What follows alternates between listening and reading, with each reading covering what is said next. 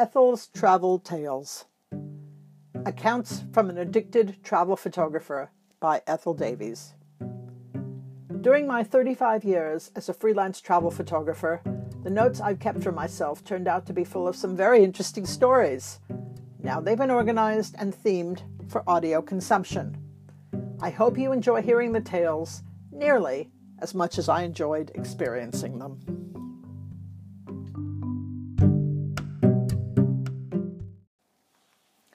Local ceremonies Trinidad Carnival. February 1986, Port of Spain, Trinidad. A typical dreary February in London had me pacing, and the image bank had an on tap photographer who was wasting away doing very little. Pictures of beautiful beaches were a big thing in advertising, generally cheering everyone up at this time of year, especially in the midst of winter when most people were in the post Christmas, pre Easter doldrums. My boss and I talked about sending me to the Caribbean to shoot some of these views, a prospect I really liked. I had never been there and, of course, had heard many, many things about that area of the world. Go ahead and do the research, said my boss. The timing was such that I could hit Carnival in Trinidad and then continue to some of the other islands. Somehow I managed to put together a package that the library agreed with, and off I went to the sun from the depths of gray. Trinidad. Wow, it's going to take me a while to get used to this place. It's completely different from anything I've seen. There's the occasional reassuring comfort, like US programs on TV, but it really is like nowhere I've been before. I got my first real glimpse of Port of Spain, the capital, two minutes ago when I walked into the breakfast room of this rather nice hotel on the eighth floor. Blue sea on the horizon, green, green trees of all varieties in the foreground, and red and white houses dotting the foreground high hills. In the distance, beyond the tree covered hills and under the cloud cover, are, perhaps, mountains. It's what I imagine the Caribbean should look like away from the beaches. I'm resting here in the calm before the storm. Carnival is a big deal with some sort of event every day. For all this theory of relax and take it easy, I'm still going to be rushed like mad. I must also go to Trinidad's sister island, Tobago. But when? Ah, there's a fabulous breeze up here. I'm sure it's steaming down there in the town. More impressions? Not fair, having only seen the place from the very crowded and very laid back customs and immigration. At least my luggage didn't get sent to Caracas in the neighboring country of Venezuela. The first views were only in the dark while riding in the taxi through the streets, as there's not much public lighting, and this morning from the high rise view. The people are very friendly so far. Well, some are very friendly, some just seem a bit wary, but the feeling is good. Glimpses of things yesterday that I hope to pursue today. Next day, my first full day in Port of Spain, the capital. I shot all of one roll as I spent most of the day waiting for permission to photograph Carnival. It's a long, convoluted story that involved visiting the tourist office at least twice.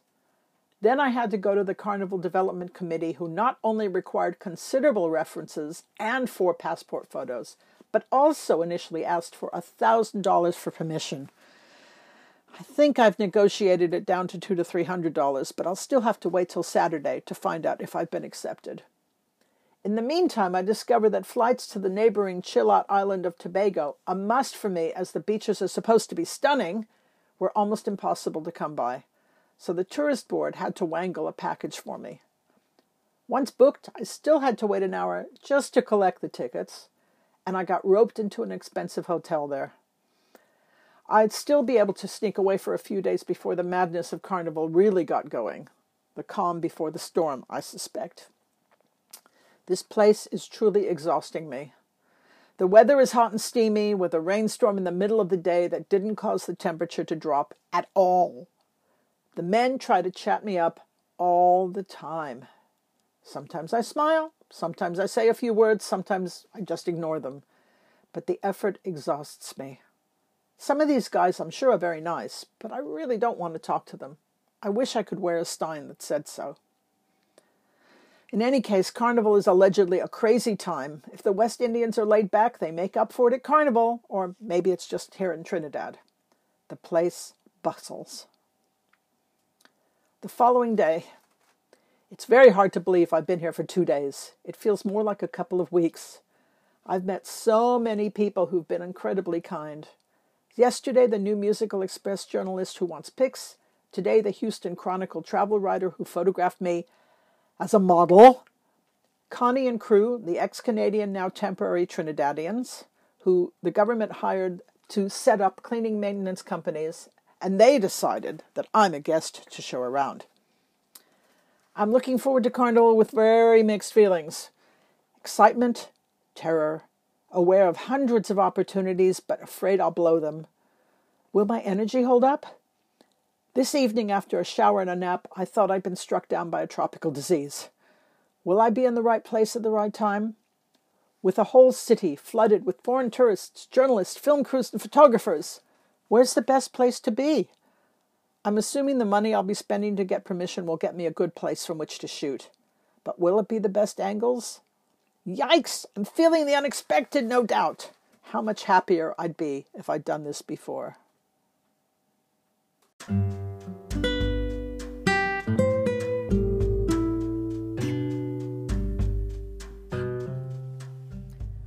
Tobago. On to today after having arrived here yesterday. Tobago, and even more specifically, Pigeon Point. At breakfast, at which a simple juice, toast, and coffee turned into an extravaganza of fresh pineapple, mango, and watermelon, I met a Houston chronicler and a Trinidad and tourist officer who happened to be accompanied by a car. So, first things first, we drove to Pigeon Point. Wow! When we arrived, it was almost entirely ours. Quiet, long stretch of white sand, unbelievably clear turquoise water, and beautiful bowing palms. A long pier with a native in a red shirt made the photograph almost perfect. Then came the school children, whom I later photographed playing cricket, other day trippers, and finally the cruise. The arrival of the ship was not as bad as it first sounds. It brought out the local basket weavers, pan band, i.e., steel drums, and people to go with the nice beach scenery. The weather was very mixed heavy clouds, heavy rain, sun breaking through with dark clouds. I wished Green Islands didn't get that way without precipitation. Rather than spreading myself too thin, however, and dash around the entire island, I decided to stay here all day, from 8:30 in the morning to 4:30 in the afternoon.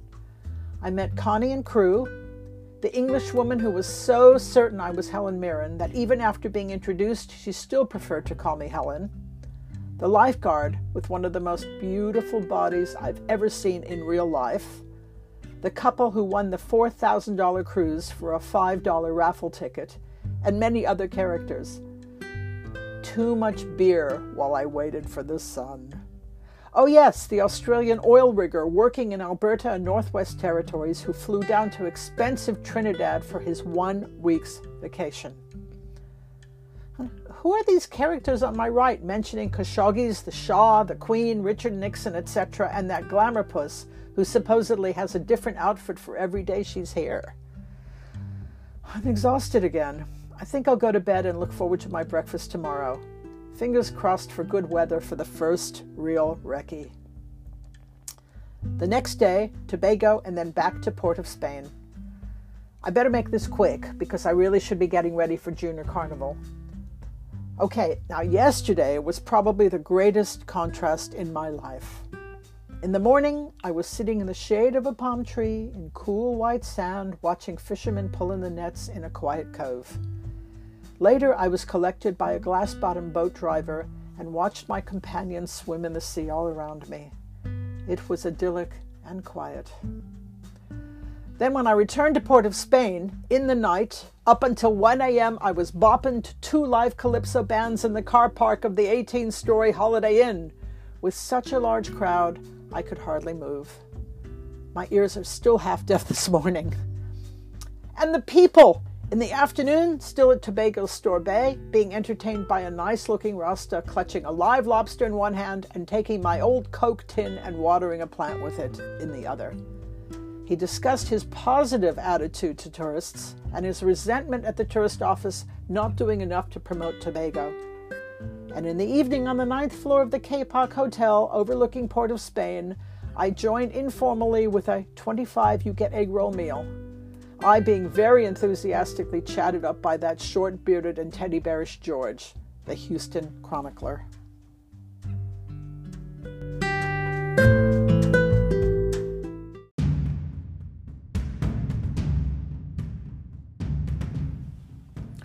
Carnival! Okay, here goes. Back in Port of Spain, I got my press pass when I returned, unable to hear very well from the fete at the Holiday Inn at 1 a.m. from the night before. I strongly suspect that my cordial thank you to the host of that event, who happened to be the head of the Trinidad and Tobago Tourist Board, guaranteed my pass. As someone rightfully pointed out, no one normally does business at 10 p.m. on a Saturday night.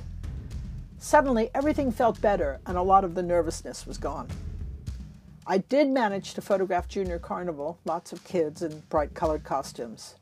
Unfortunately, the sun went in for just about the entire parade, but it did make the light more even. The Pan Final. I just got my first chance to use the press pass in the enclosure that's literally next to the stage, with an option of climbing the scaffold if necessary. The pan competition with over a hundred players, each manning four drums, that is, 400 steel drums being used at once, was unearthly. The performance was not only perfect sound wise, but also entertaining to watch. The players were flawless and so obviously enjoying themselves tremendously. But the sound! Steel drum is so unusual and pure, even singly, but 400 of them, playing arrangements at least as intricate as compositions for a full orchestra, had me enthralled and open mouthed. A brief break, then more madness. Connie, Mike, Louise, and Jim, the Canadian crew, collected me at 10 a.m. and we went to Maracas Bay. I swam and jumped in the waves. It was overcast all day, so no guilt about not being able to take idyllic photos. I was surrounded by lots of people, both younger and older than I was. Then on to Dimanche Gras, or Fat Tuesday, the big show. Basically, these were the finals for the King and Queen of Carnival, as well as the Carnival Calypso King. The King and Queen of Carnival, which were two separate events, were full of the elaborate costumes one imagines. I had a terrific view from the top of the scaffold, although due to the tungsten lights, I had to shoot with the medium format heavyweight camera and had my usual changing film problems. There was so much action, and I still had to manually change the roll every 10 shots. The six finalists in the Calypso King competition each had to sing two songs. The amazing thing is that the music has been playing so much that I knew the lyrics to all 12 in the span of five days just from hearing them in the street. The loudspeakers everywhere gave one a familiarity with the songs, but live performance, of course, is still best. J'ouvert. Okay, here we leap into the realm of the primitive, anarchic, and whimsical. At 3:30 in the morning, we arrived at Jennifer and Ashley's to put on horns and a tail. We then proceeded in pitch blackness to Adam Smith Square to cover our arms, legs, and faces with a mixture of cocoa and bath oil. That was to make all of us look the same color. Then, to the accompaniment of a moving large truck full of loudspeakers, we danced all through the dark streets of Port of Spain to the same calypso music we've been hearing all week. There were thousands of us rhythmically swaying and lots of people on the streets watching. I stuck it till 6:30 a.m. when the dawn broke and the parade ended up a block away from my hotel. I slept an hour, had breakfast, and planned perhaps to sleep a bit more. But it's all getting too interesting again. My poor feet. The last throws. I haven't added to my notes for a bit, but since last written, I've had two days of carnival. Day one after J'ouvert was more of a dry run for Tuesday, as in Mardi Gras or Fat Tuesday, although it was beautiful weather and I did do some general shots of the town. In preparation for day two, I had had my first good night's sleep and was ready for it, but it was still an extraordinary experience. I headed for street level and shot at Victoria Square. Band after band, that is, thousands of people, one after another, came marching through. I had to concentrate more on individuals and color. Later, when the light shifted, I was invited up to the fourth floor in an apartment block and had the general grand views from some aerial street scenes. Then on to the savannah, where I took some shots from the scaffold of the bands coming on stage. Now, that was incredible. People thickly thronged in the most lavish costumes, sometimes doing the most amazing things. I managed that time to stay till the end. Later, Terry Joseph, executive manager of the Carnival Development Committee, and I, I found somewhat attractive, maybe due to the erotic charged atmosphere of the heat and those racy costumes, and his female cousin gave me a lift back to the hotel. But first, we stopped at the cousin's family's house. They offered me food breadfruit, which tastes a bit like potato, with callaloo sauce. I was introduced to a Trinidadian family in situ, a large house, old fashioned layout, but with the newest electric appliances. They were all a bit kind of mixed race, a sort of black Chinese look, which explains why the cousin was so pretty. I chatted a bit until the evening came to an end. Terry and his wife dropped me back at the hotel. Having had the very filling breadfruit, I wasn't hungry and went to bed, totally exhausted. I ended up having another incredibly sound sleep. The next day, all was over. The town was surprisingly quiet. Perhaps all of us were suffering from excitement and other hangovers. Well, I still had six more Caribbean nations to explore, so I suppose it really was time to move on. In any case, it would probably take a day or two on a quiet, idyllic beach to recover from the carnival experience. That was my excuse, and I'm going to stick to it.